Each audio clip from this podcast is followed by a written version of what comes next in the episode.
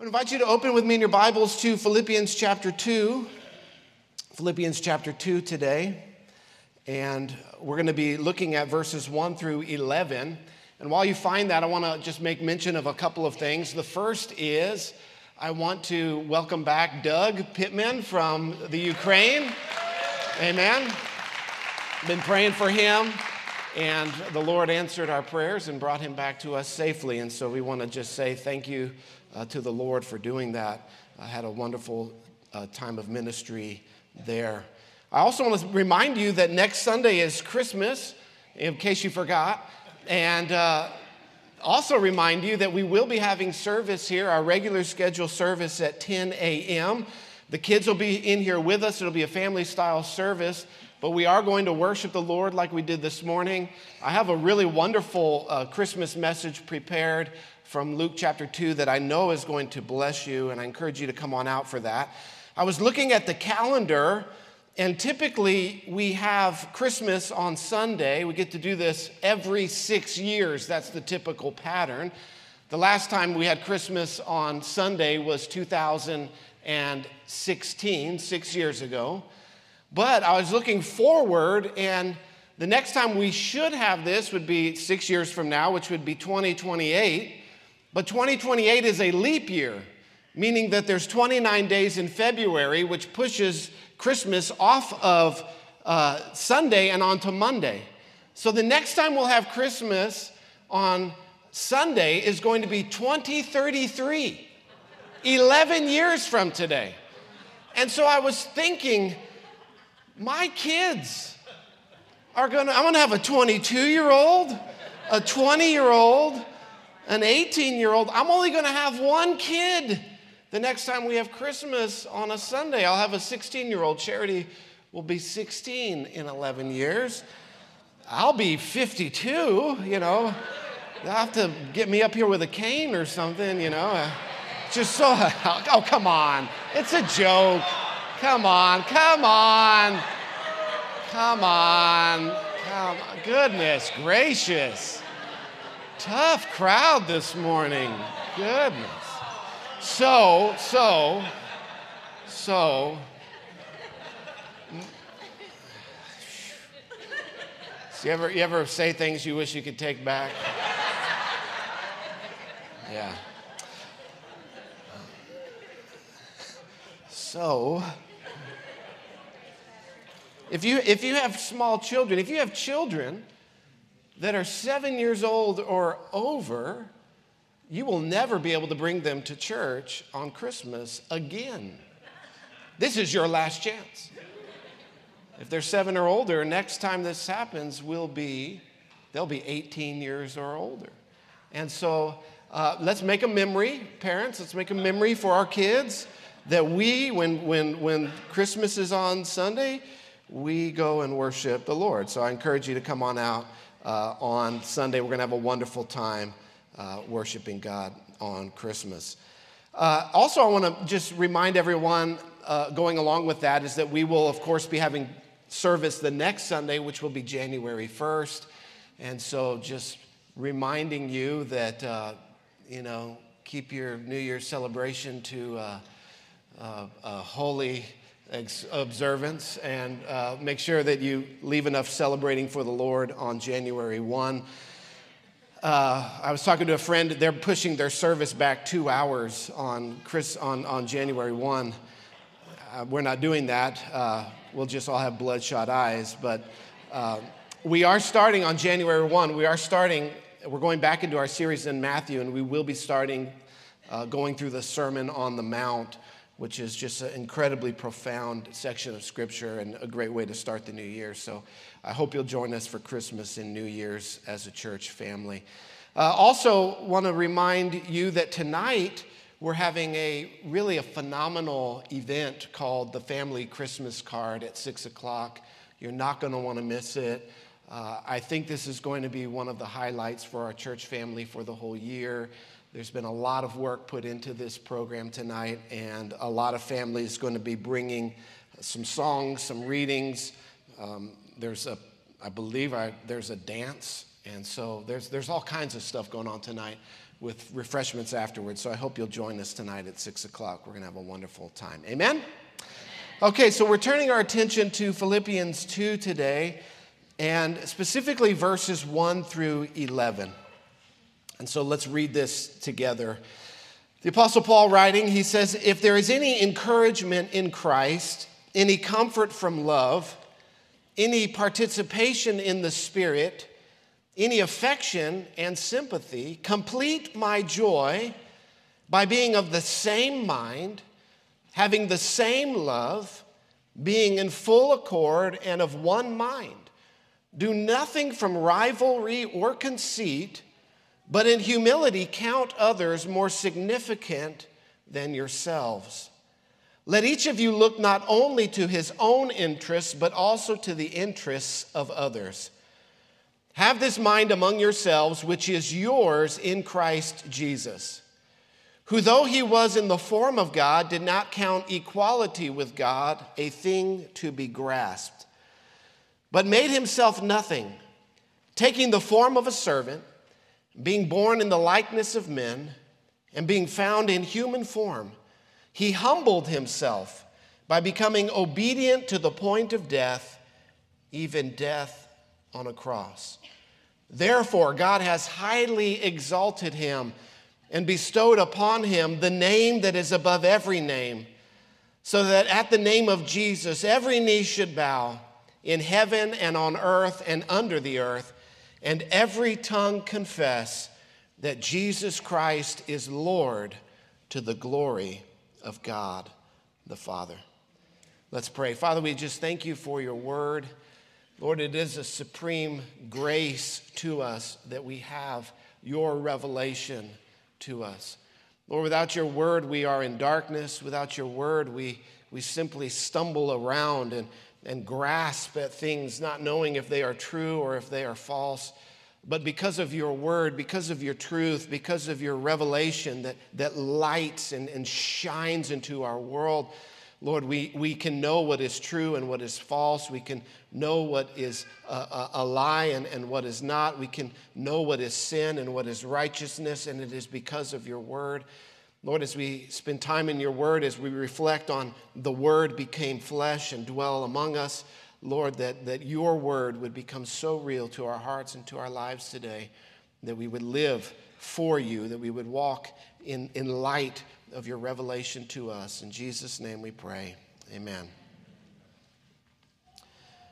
We've been looking at the last few weeks in this Christmas season, this Advent season, looking forward to uh, the day of Christmas, looking forward to celebrating the, the arrival of Jesus, the arrival of Christ. We, we've been looking at some of the characteristics of God, some of God's character that is put on display in the incarnation, put on display in Christ's coming to us. You'll remember a few weeks ago that we looked at the generosity of God. We looked at how God is generous, how he's generous to us. We looked at the most famous verse in the whole Bible, John 3:16, which tells us that God so loved the world that he gave his only begotten son. We looked at that week the generosity of God. Last week, we looked at the faithfulness of God.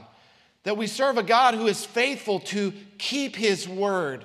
That God to his people had made promise after promise after promise about the deliverer who would come, the Messiah who would come, the Savior who would come, the Son who would come.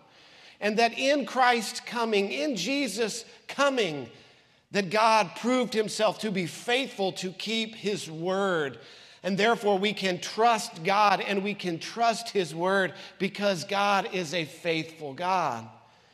This morning, what we're looking at is what I find honestly to be the most astonishing of all of God's character traits. We're looking today at the humility of Christ. The humility of Christ.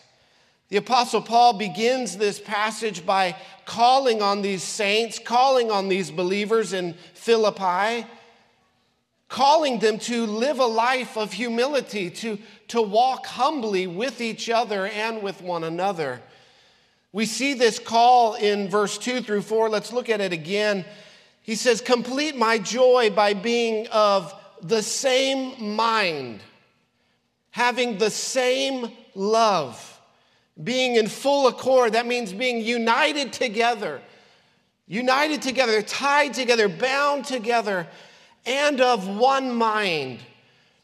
And, and having this, this same mind, having this same love, having this unity of thought and belief, He's, he calls them, therefore, to do nothing out of rivalry. Did you know that there's rivalries in the church? Can you believe that?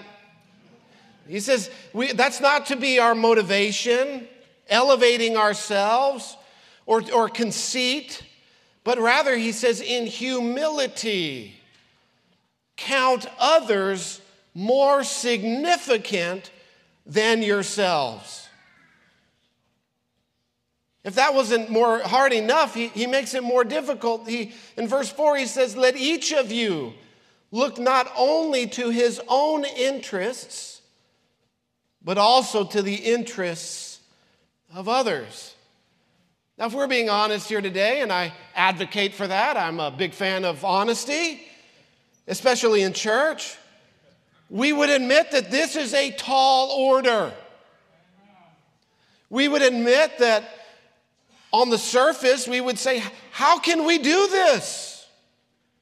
How can we be of the same mind? How can we be of the same love? How can we, in humility, count others more significant, more important than ourselves? How can we not just only be so concerned of our own interests and our own well being, but also looking out for the, the interests and the well being of others? On the surface, we could almost say that this seems to be impossible. And I think that we could admit that, in fact, in our own strength, left up to ourselves, left up to, to our own abilities, this would be impossible.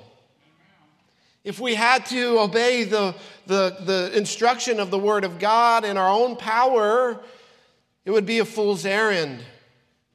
Because the human race is a selfish species. We are a selfish people. We live in an age of the self, a very selfish, selfish age. A very selfish, selfish age. This caused a few years ago the Oxford Dictionary to declare that the word of the year was the word selfie just a few years ago. So popular thinking about the self.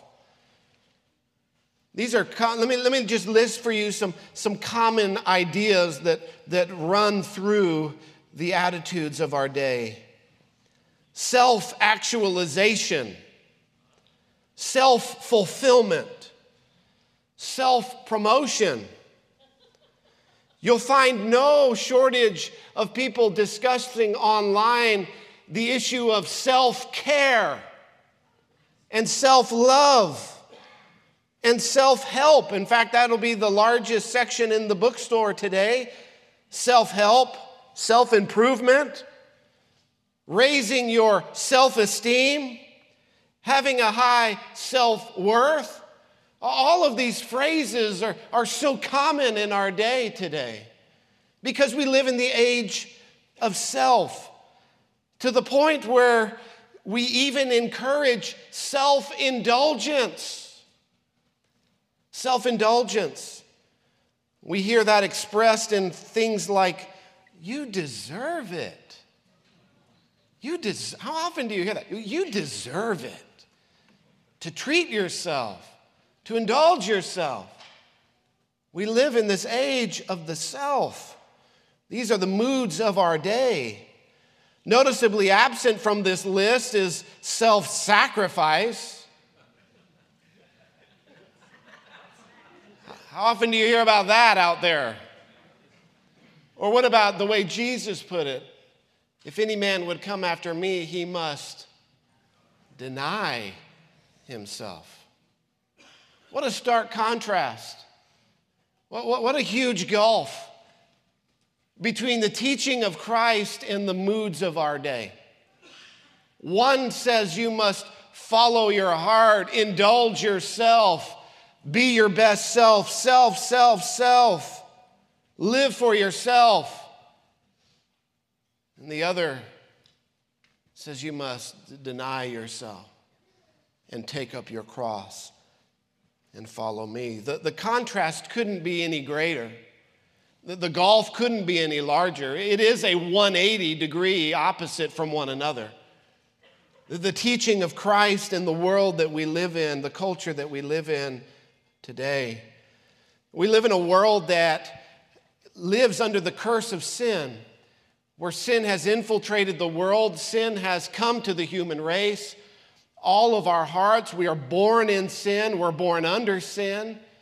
The Bible calls this disposition that we all have towards self, all have towards sin, iniquity, that we all have a natural bent away from the ways of God, away from the Word of God, away from the teaching of Christ, and we have a bent towards ourself. But we who are in Christ, the Bible says that we are new creations. We're not the way we were before we came to Christ.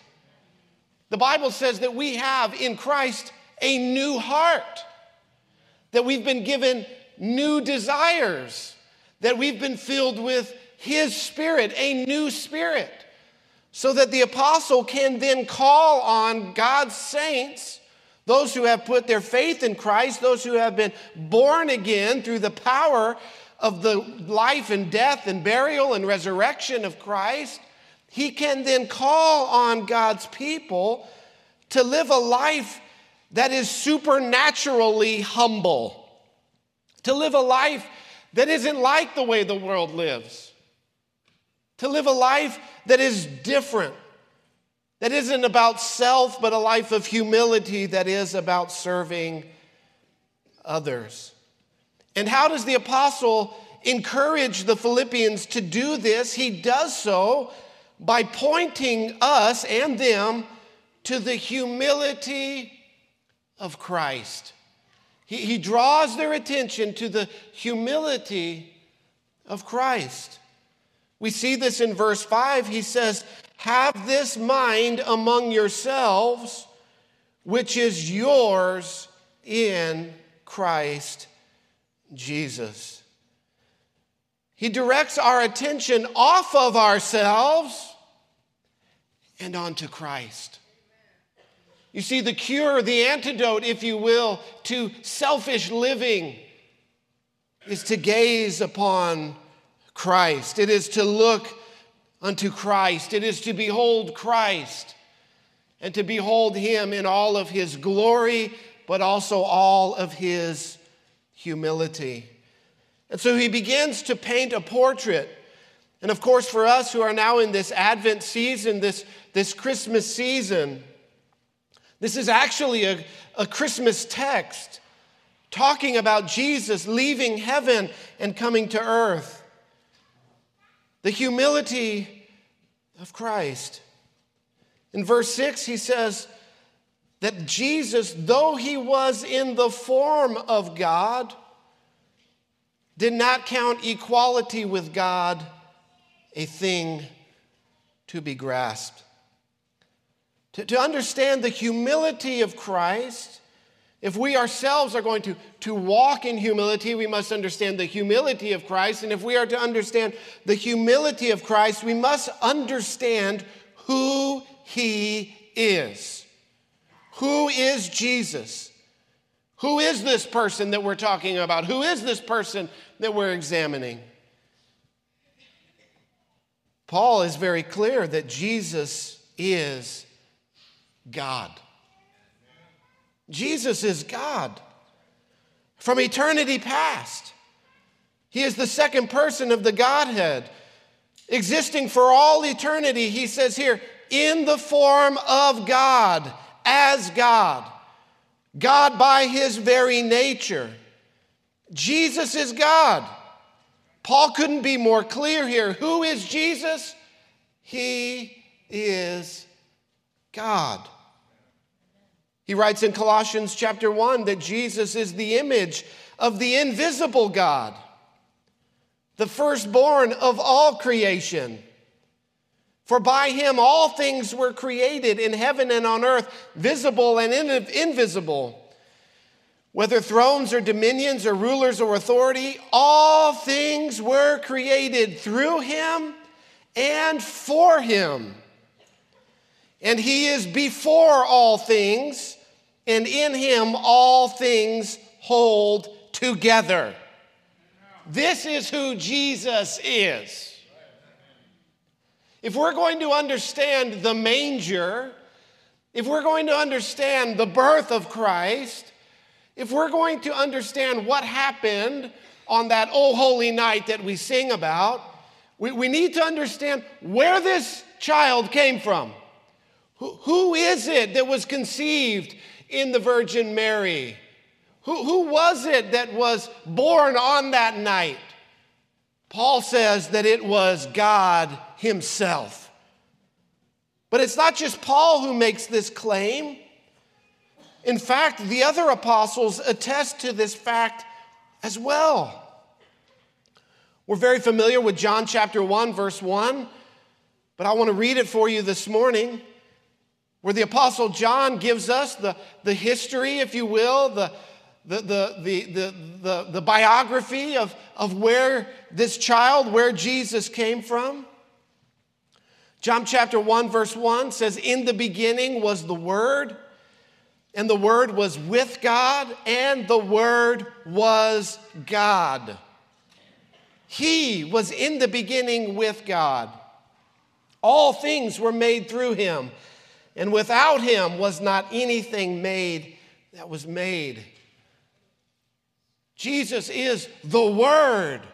Jesus is the one who was with God and who was God. In verse 14, John writes that the Word became flesh and dwelt among us, literally tabernacled among us.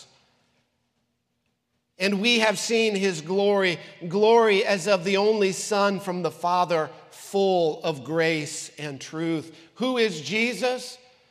Jesus is God. The Apostle Paul declares it clearly. The Apostle John, here writing for us, the Word became flesh and dwelt among us. After the resurrection in John chapter 20, there was a, a, a, a disciple who, who had some doubts. There was a disciple who, who didn't believe that Jesus had risen from the dead. There was a disciple who said, famously, Unless I put my fingers in the holes in his hands, I will not believe. That disciple, of course, was Thomas, known as Doubting Thomas. But when Jesus, risen from the dead, risen in victory, having conquered Satan and sin and death and hell, having taken back the keys of the kingdoms of the world from Satan, appears to Thomas. What does Thomas say?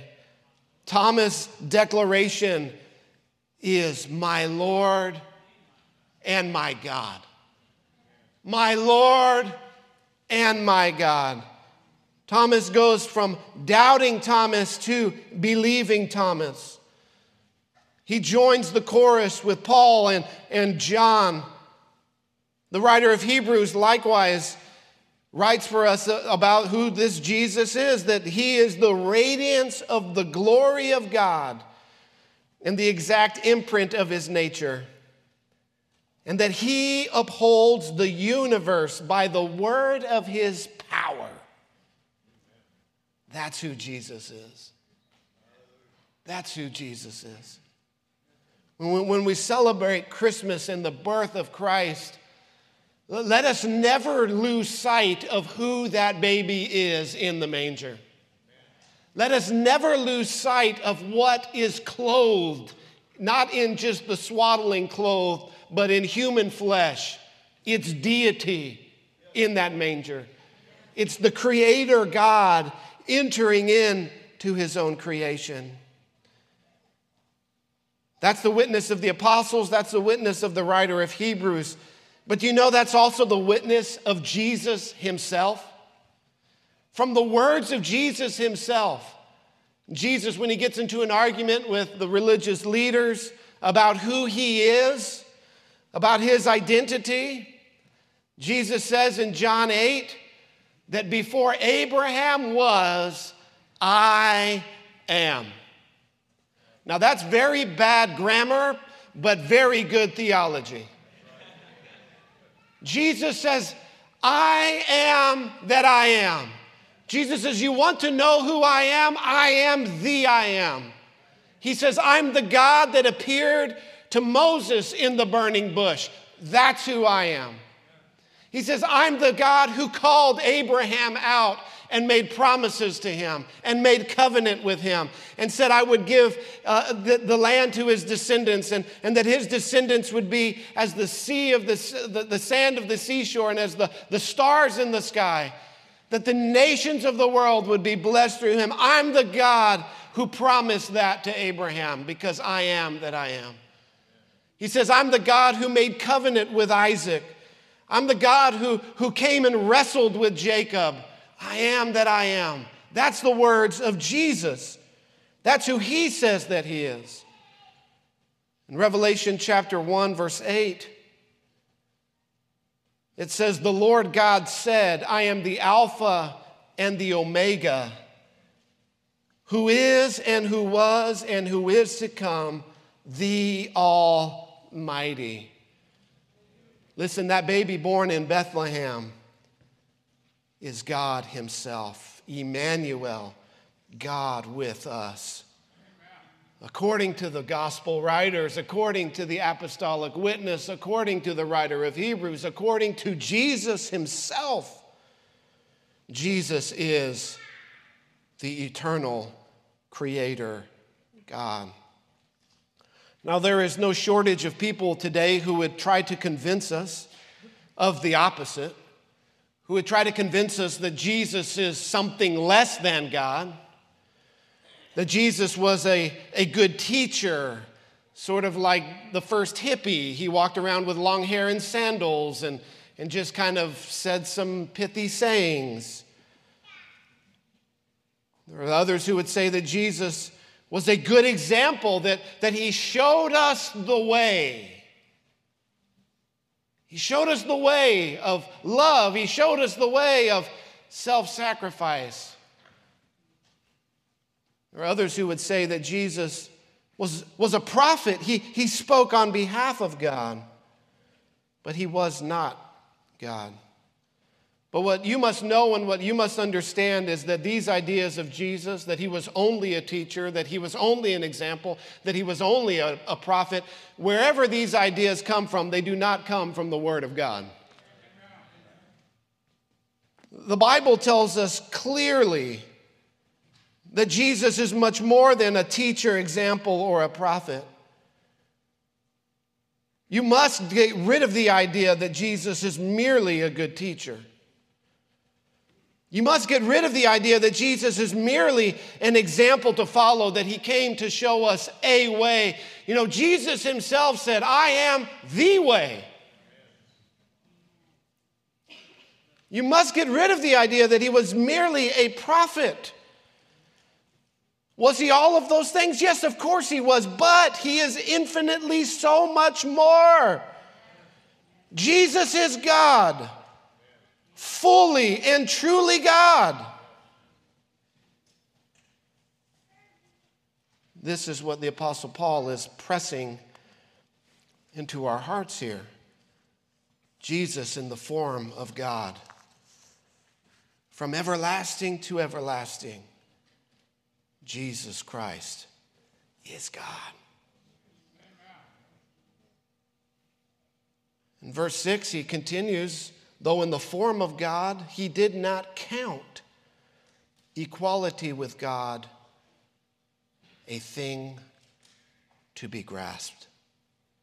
This is an astonishing statement that Jesus, Creator God, seated on heaven's throne, ruling and reigning as creator of the universe, The, the, the vision of Jesus on the throne is enough to put prophets on their face.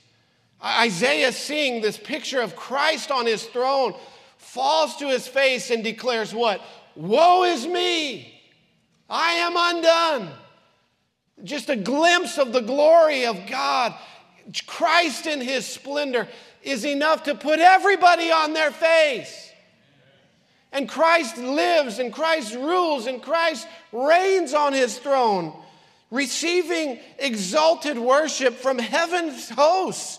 The divine rights as the creator of the universe and the creator of all things, an honor and glory and, and majesty beyond what we could even imagine. This is where Christ lives, this is where he is from.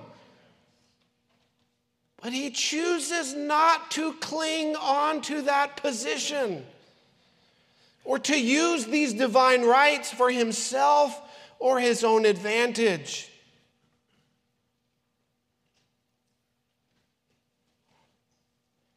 Think about how foreign of an idea this is. We, we, we, we cling so tightly to places of prominence, to, to ideas of glory. We, we all cling so tightly to the things that we want and desire. Think about if, if you went to your favorite restaurant and they set you at your favorite table. And then in somebody walks and they say, Actually, we're going to need to move you, and we're going to move you all the way back to the bathrooms and you're gonna, you're gonna sit in the table right in front of the bathrooms, and no, by the way, all the toilets are overflowing. you would cling so tightly to that table. Such an insignificant thing. But Christ on heaven's throne relinquishes the glory, relinquishes all of the worship, relinquishes all of the praise. He, he surrenders his glory, he surrenders his rights. Of course, never once surrendering his deity. He is God in eternity past. He is God when he walked the earth. He is God now seated on the throne, ruling and reigning. He is Emmanuel when he was here, God with us. But it says that he did not count this equality with God something to be grasped, but rather, verse 7, he made himself nothing made himself nothing. He, he emptied himself of these divine prerogatives, these divine rights, this divine glory, allowed his glory to be veiled in human flesh. There's that moment in the Gospels where the disciples go with Jesus up on the mountain, and, and in a moment, his, his, his the, the veil of his glory is pulled back, and it says his, his face shined like the sun. They, they beheld it for a moment, for an instant. And it, it was so shocking that it, it, it scrambled their brains. They didn't even know what to say, what, how to respond, what they even saw. But he made himself nothing, he, he emptied himself. And Paul tells us how he did this by the next few statements that he made himself nothing by taking the form of a servant. A servant. Literally, that's the, the Greek word doulos, which is slave. He made himself a slave. A slave to what?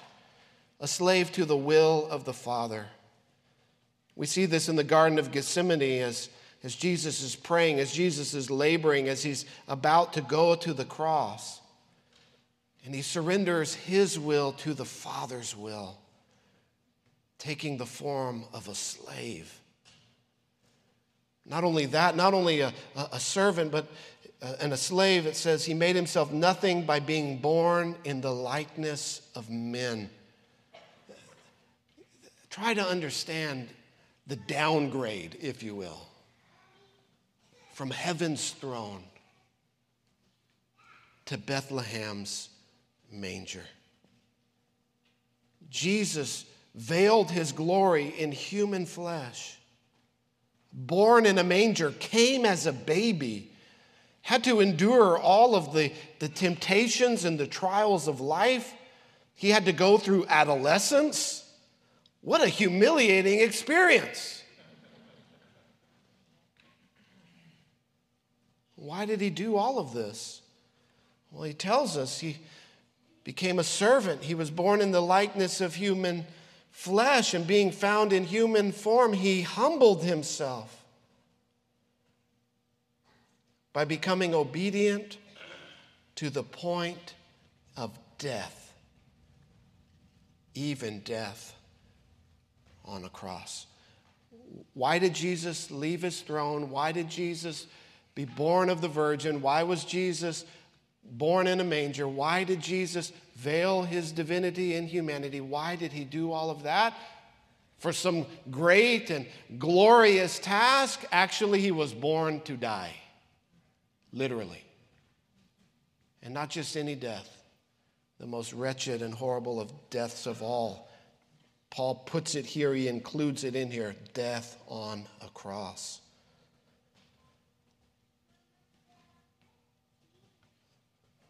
It's hard to fathom leaving that for the cross. Leaving the great throngs, the great multitudes of heavenly hosts worshiping and bowing at your feet in glory to be attended to by shepherds. Oh, the glories and the riches of Christ. Our minds cannot even begin to comprehend this type of humility.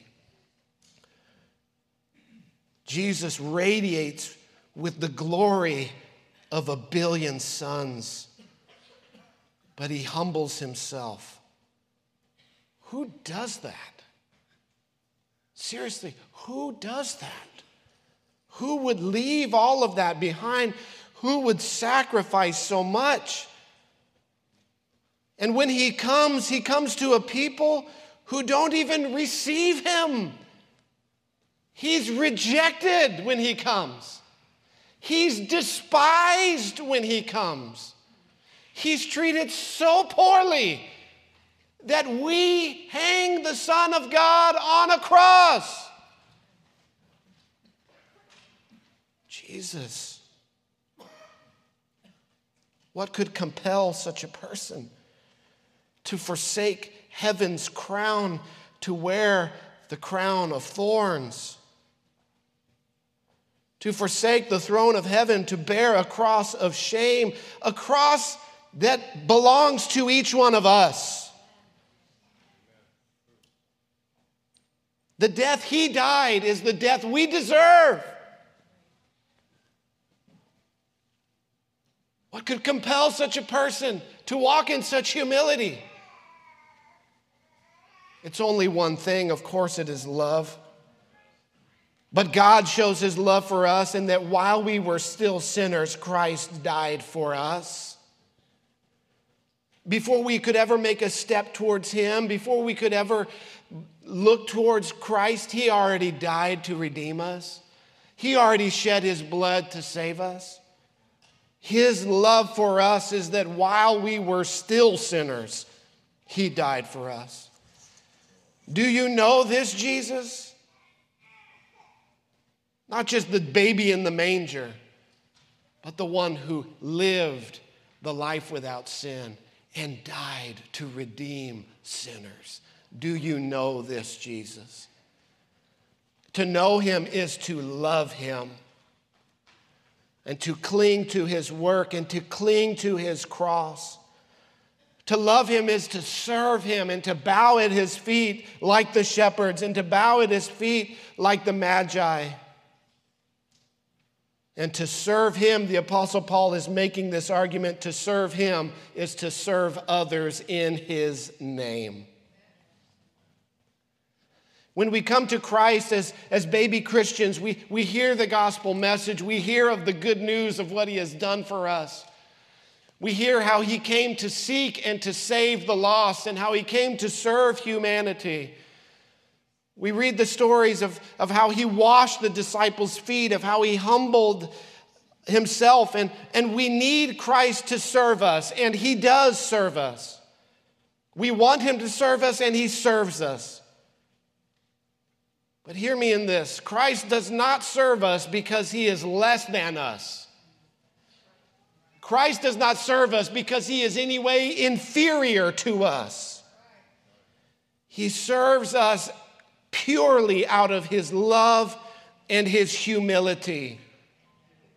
He serves us because Christ is the most humble person to ever live. He serves us because he loves us. And when you truly realize who he is, when you realized who it is who has served you, you, like Peter, in embarrassment say, You would wash my feet? You would serve me? It can't be that way. As Peter says, you, you, you, can't wash me if I need to wash your feet. But Jesus says, unless I wash you, unless I serve you, unless I cleanse you, you have no part in me. And so Peter, of course, goes from one extreme to the other. He says, not just my feet, but wash my head, wash my whole body, just cleanse me all over. When you realized who has served you, that the man from Nazareth is, is not just a humble carpenter, but he's the King of kings and the Lord of lords. As, as Paul says, that, that because of the work that Christ did, God has raised him up and highly exalted him and bestowed upon him the name that is above every name. So that at this name, at the name of Jesus, Every knee would bow and every tongue would confess that Jesus Christ is Lord. When you realize who it is who has served you, you likewise fall on your knees in worship. You fall at his feet in adoration, realizing that it is us who should be serving him, that we should be living for him. Every waking moment, every thought belongs to Him. Every part of our life belongs to Him. And yes, even if need be, we would die for Him. And this is how you and I are called to live as Christians in radical submission to the Father's will, to obey Him and to serve Him no matter what the cost, whatever sacrifice we must make to follow Christ. It can never and will never be compared to the sacrifice that He made to save us. We are called then to humble ourselves as Christ humbled Himself. No one has ever stooped so low as Christ did. But the reason he stooped so low was that he might lift us up with him, to gather us to himself, to pull us out of our sin, to pull us out of our shame, to pull us out of our brokenness. That we would declare, like the psalmist, that he has drawn me up from the pit of destruction and out of the miry clay, and that He has set my feet upon a rock, making my steps secure.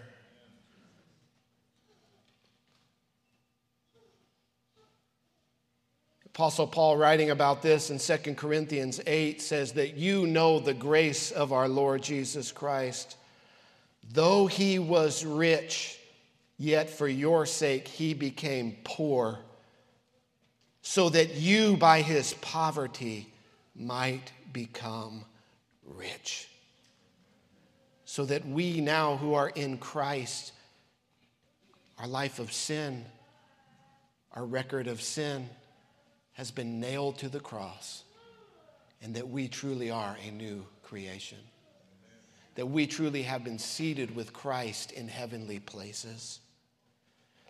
Charles Spurgeon writes this about this passage that our highest thoughts cannot comprehend the height from which he came, the depth to which he has descended is immeasurably below any point we have ever reached.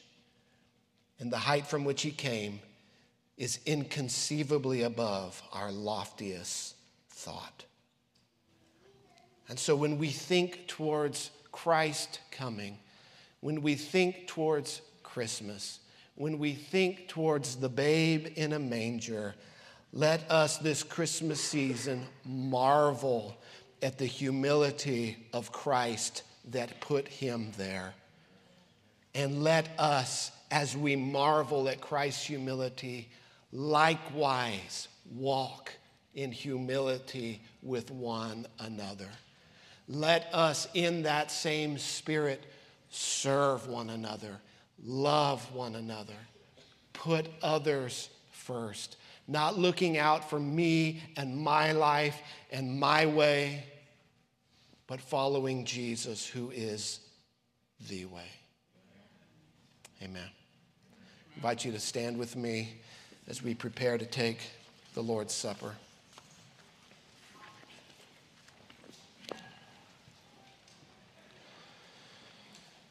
Father, we thank you for your word. Lord, to fulfill the obligations of it is in our own strength impossible. But with you, God, all things are possible. Lord, we thank you for sending your Son, born of the Virgin, born under the law who perfectly fulfilled all the law's demands, who clothes us in his righteousness, a righteousness not our own.